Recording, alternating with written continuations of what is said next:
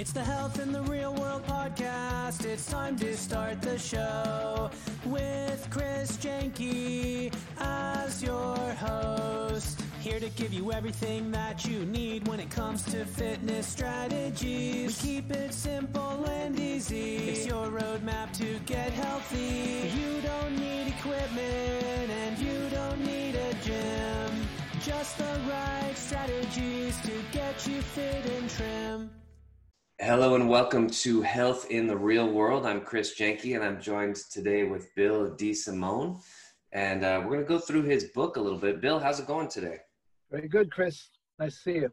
Good. You too. Thank you. And I want to thank you again for sending me your book, the Joint Friendly Fitness.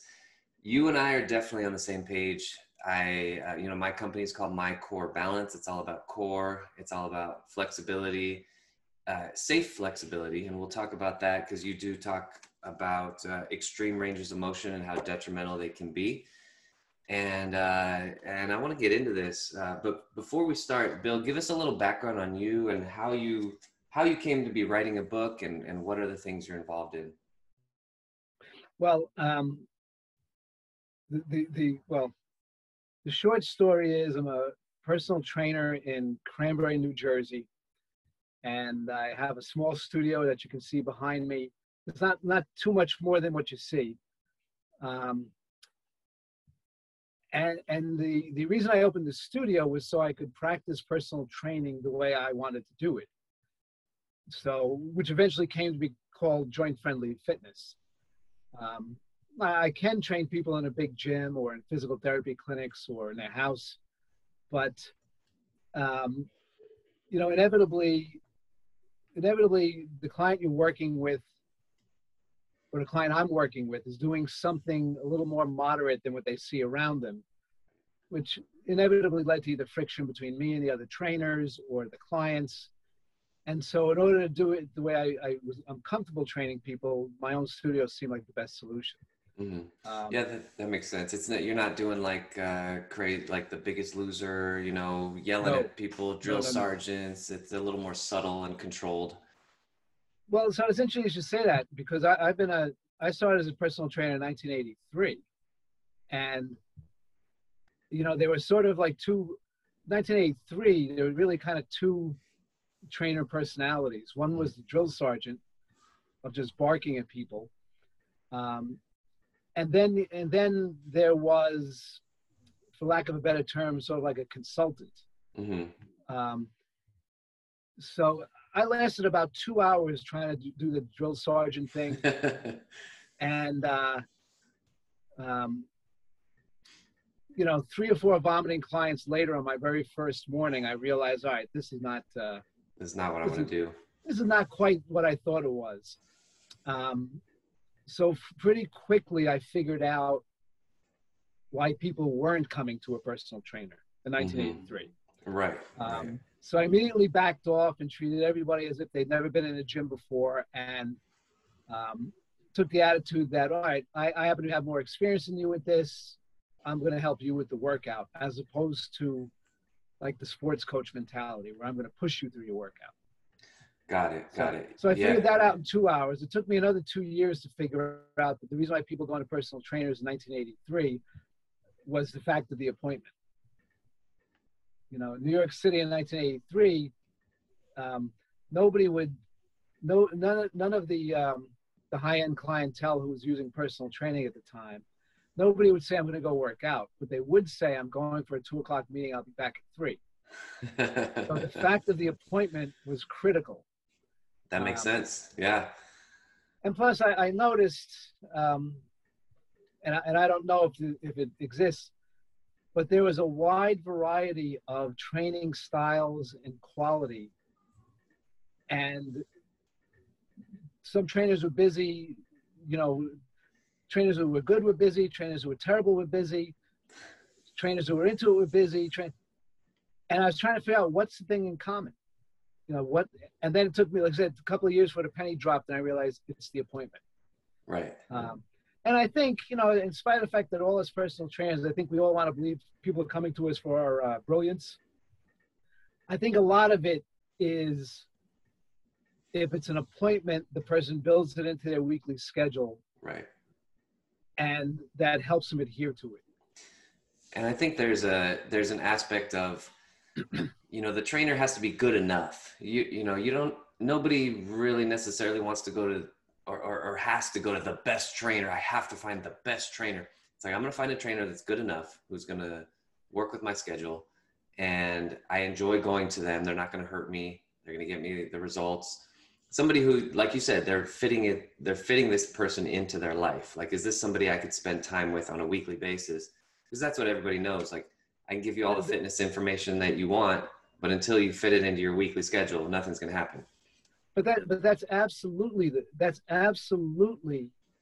the difference between a client and non-client. Like, on that first day they talk to you, the general fitness media or the infomercials would have you believe you have to bowl them over with your brilliance as a trainer. Right. And really what that prospective client wants to know is this person going to make me feel uncomfortable? Are they going to harass me? Are they going to, are they going to be obnoxious? They just want to know if can I tolerate this person in my life twice a week or three times a week or whatever it is. Right, right. For the most part, I think, there's some, I do have some people coming to me specifically to learn this.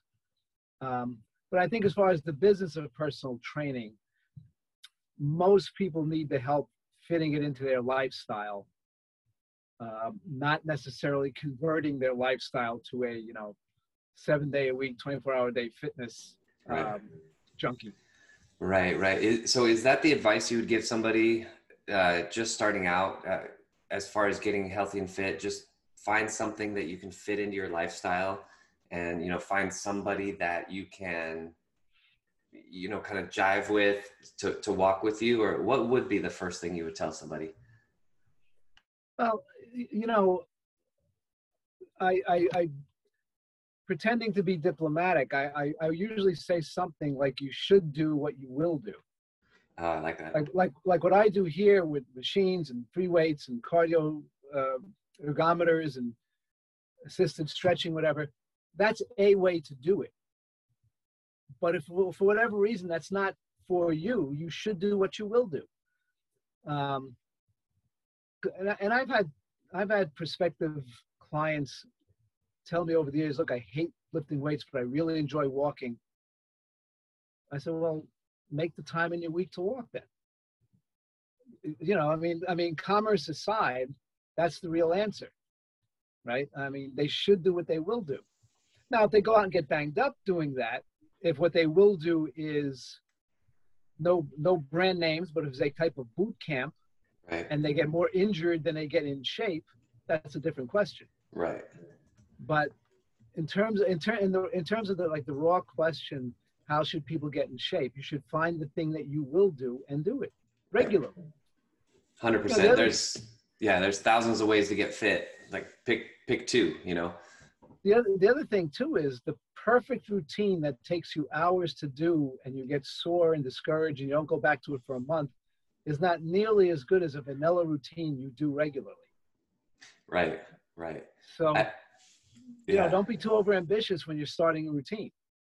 I agree 100%. I listen to Tony Robbins a lot, and I know he's talking about this, and he says, so many people get caught up with trying to find the perfect trainer, the perfect program. And he was talking to a woman who I guess was like 50 pounds overweight. He said, no disrespect, ma'am, but you just need to hire somebody to stand behind you and yell, run! You don't need like the best. Well, so, and long before Tony Robbins, somebody said the perfect is the enemy of the good. Yeah, I agree with that. The prospect of the perfect plan is the biggest obstacle to just executing a good plan. Yeah, yeah. So, and even just getting started in what you would call a good plan, little by little, you'll iterate, you'll change subtle things. I'm sure since 1983, you've started to do things differently, and that's not a big sweeping change all at once. It's probably just one little change, and go, maybe I can do this a little bit better. And then before you know it, 35 years later, you're doing something that maybe looks completely different, right? Well, that's if you as the trainer or as the exerciser are paying attention, yes, that's what happens. Yes. If you're still determined to bench press at 55, but you bench press at 25, or this is what worked for me at 25, I have to do this at 55, otherwise I can't get in shape. That's just going to lead to frustration. Right. And I know that. Speaking from firsthand experience, yeah, I definitely have done that. I completely know that. Yes. 100%. Me too. Me too. I grew up as an athlete. I played football, basketball, baseball, soccer, and in my I'd say in my late 20s, early 30s, I was still falling victim to that. Like I'm going to work out the same way I did when I was 14. It doesn't work. It just doesn't work. It will get you injured. But that's a good segue, because I want to talk about your book a little bit. Again, it's Joint Friendly Fitness. And I wanted to go to these diagrams. These diagrams are great. Hold on, bear with me. There we go. Okay, so you have a lot of exercises like this where you have four images, and you have the extreme start, which is an X. Don't do that. This is a very, stretched out range of motion. That's very bad on the elbows. You have the optimal start, you have the optimal finish, and you have the extreme finish. I really like this. You're keeping the range of motion tight. You're keeping it controlled. You're not getting overzealous or overextending people. And you break it down into all the different body parts, forearms, trunk, cardio, stretching. What were you always thinking in these terms, or is this something that over the years you've sort of developed? Because I find that a lot of trainers aren't necessarily thinking about the range of motion and how to really optimize it for joint integrity and longevity. So how did that come about? Well, it's not just a lot of trainers. Well, for me, how it came about was in 1998, I ruptured my own biceps and triceps training. And I had been a trainer since 1983, and I'd been working out for, say, 10 years before that. And I was certified, and so I wasn't inexperienced and untrained or uneducated as far as this went. So in 1998, I ruptured the biceps and triceps. For whatever reason, I skipped all my exercise material, and I went to friends of mine's physical therapy bookshelves, anatomy, biomechanics, kinesiology. And so I was trying to figure out what went wrong. And what I put together was that a lot of what I had been doing in the name of exercise really contradicted safe joint function and safe joint muscle function, at least according to the biomechanics and kinesiology textbooks, if you trust them. And most of my, in spite of the certifications, in spite of whatever college courses I took in it, most of what I think my peers thought we knew about exercise came from the muscle magazines at the time, or some of the trade paperbacks that were out at the time. And especially guys my generation were influenced by the Nautilus training style, which used to emphasize a full range of motion. And when you take that out of context, it can turn into an extreme range of motion. So while the phrase of full range of motion isn't necessarily bad, especially if you explain what that range should be, but when you take it, especially with a weight, to an extreme range, nobody that I'd found had explored the consequences of doing that. So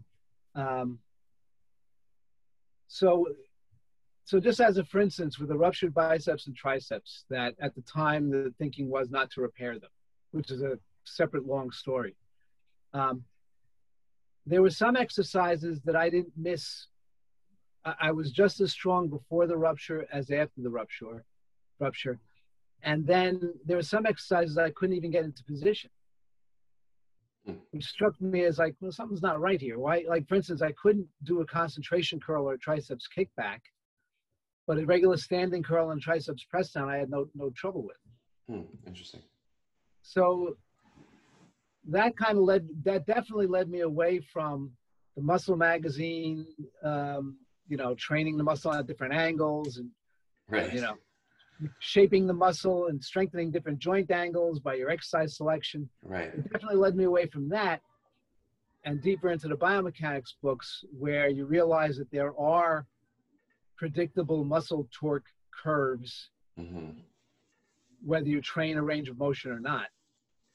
And that if you know, if you load the extreme, and I don't mean just move into the extreme, I mean load it with an external weight. There are things like impingements, there are insufficiencies, there are, like in the shoulder, you can be binding the ligaments and actually stretching them, but not in a good way, in a way that creates joint laxity. So basically this started in 1998. After about 3 or 4 years of that, I put together this called Moment Arm Exercise, which was my first attempt. That was basically my notes for my own training, put together in a manual. And it found a little bit of an audience among guys my age who had had the same, they all read between the lines what I didn't say in here, and they knew exactly what I was referring to. So it gave me a little bit of credibility among a certain niche of trainers. But I read this now and I know this is very overwritten.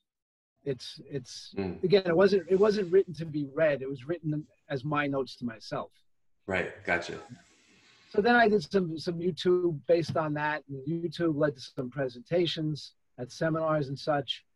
And then that feedback led to, a few years later, another book, Congruent Exercise, which I deliberately tried to make a little more current, so that in 2012, people who are familiar with stuff in the fitness world could read it and get the context. And that led to video, more seminars, etc. And then a couple of seminars I gave, I did notice when I would do a seminar, if I would start explaining the anatomy and biomechanics and then try to relate it to exercise, I would lose the audience, completely glaze over. They suspected I was onto something, but that was not the way to present it. And then in 2014, I said, let me try something different. And instead of giving a presentation in like the conference room, I went into the gym and had a few people do a few exercises. And then I said, okay, here's this is how I would coach the exercise, and here's why. And then if you explain the anatomy and biomechanics, I could see it clicked a lot better. So that's why in Joint Friendly, the exercise picture is a first, with the big X and a big check mark, in case it's not subtle enough. And then I have bullet points and then paragraphs underneath that. And then if the person really wants to get a little more in depth, they can flip in the back to the biomechanics section where I discuss each joint. Because, you know, I'm not an academic, so I don't have a captive audience. You know, you break open an academic textbook, or you go to like a lecture by a academic professor. Well, they have a captive audience for what, 12 weeks, 16 weeks? They can take forever to get to the point. Their audience has to stay with them. But if you're selling a book to a non-academic audience, you've got to get to the point quickly. So people want to go into a gym and lift weights. If you don't get to the point quickly, they're just not gonna wade through all the biomechanics jargon. So that's why I laid it out the way it is, with the exercise pictures first, a little bit of information, and then in the back, this way if someone really wants to pick it apart, they can look at the biomechanics I was referencing. Nice. So So Bill, summarize just for everybody, sort of big picture, like what to expect going through this book, like, you know, over the course of, let's say, 3 to 6 months, what do they expect once they buy this book? By the way, is this available on Amazon? Yes. Yeah. Okay. It's too efficient to not, to not have it there. So they buy the book on Amazon. What do they expect over the next 3 to 6 months? Well, so first, the people I'm trying to, reach at the moment with this book are experienced exercisers with new aches and pains. So this is not, I'm not promising to make you a, you know, a fitness influencer, or I'm not a fitness influencer. So, but this is not about, no, this is not flash. This is about training over a lifetime. So, probably people around your age and up who've been doing their workout all along and now are experiencing shoulder pain, back pain, hip pain, maybe not severe enough to go to the doctor for, but if you're wondering if your exercise selection is contributing to it, you're probably right. Mm-hmm. And, you know, what I envision is people, when they had the look inside feature on Amazon so you can see what the pages look like. So I envision people going through the star ratings and seeing where their favorite exercises fall. And then going to the actual exercise itself and saying, okay, you know,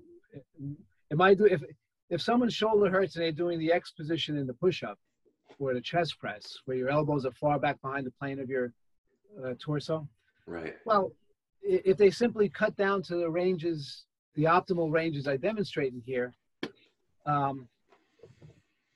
hopefully within a couple of months, they're no longer feeling that discomfort in whatever joint is bothering them. Right. So that's why experience exercise, you know, if you notice, whether it's bodybuilding, martial arts, yoga, up until age 40 or so, everybody involved is going to kick everybody's ass. They're going to be the baddest badass in the world, right? Right. And around age 40, the injuries and the aches and pains start piling up, right? And then the martial artists decide to get into the internal martial arts, and the yoga guys start modifying the poses. Yeah. And the bodybuilders start dropping the press behind the neck and the bench press to the throat. Right. But there's all legitimate reasons why to do that. Right. Absolutely. So again, that exerciser with new aches and pains might find the answer in here. Got it. And if not, they'll at least know where to look for the answer. So got it.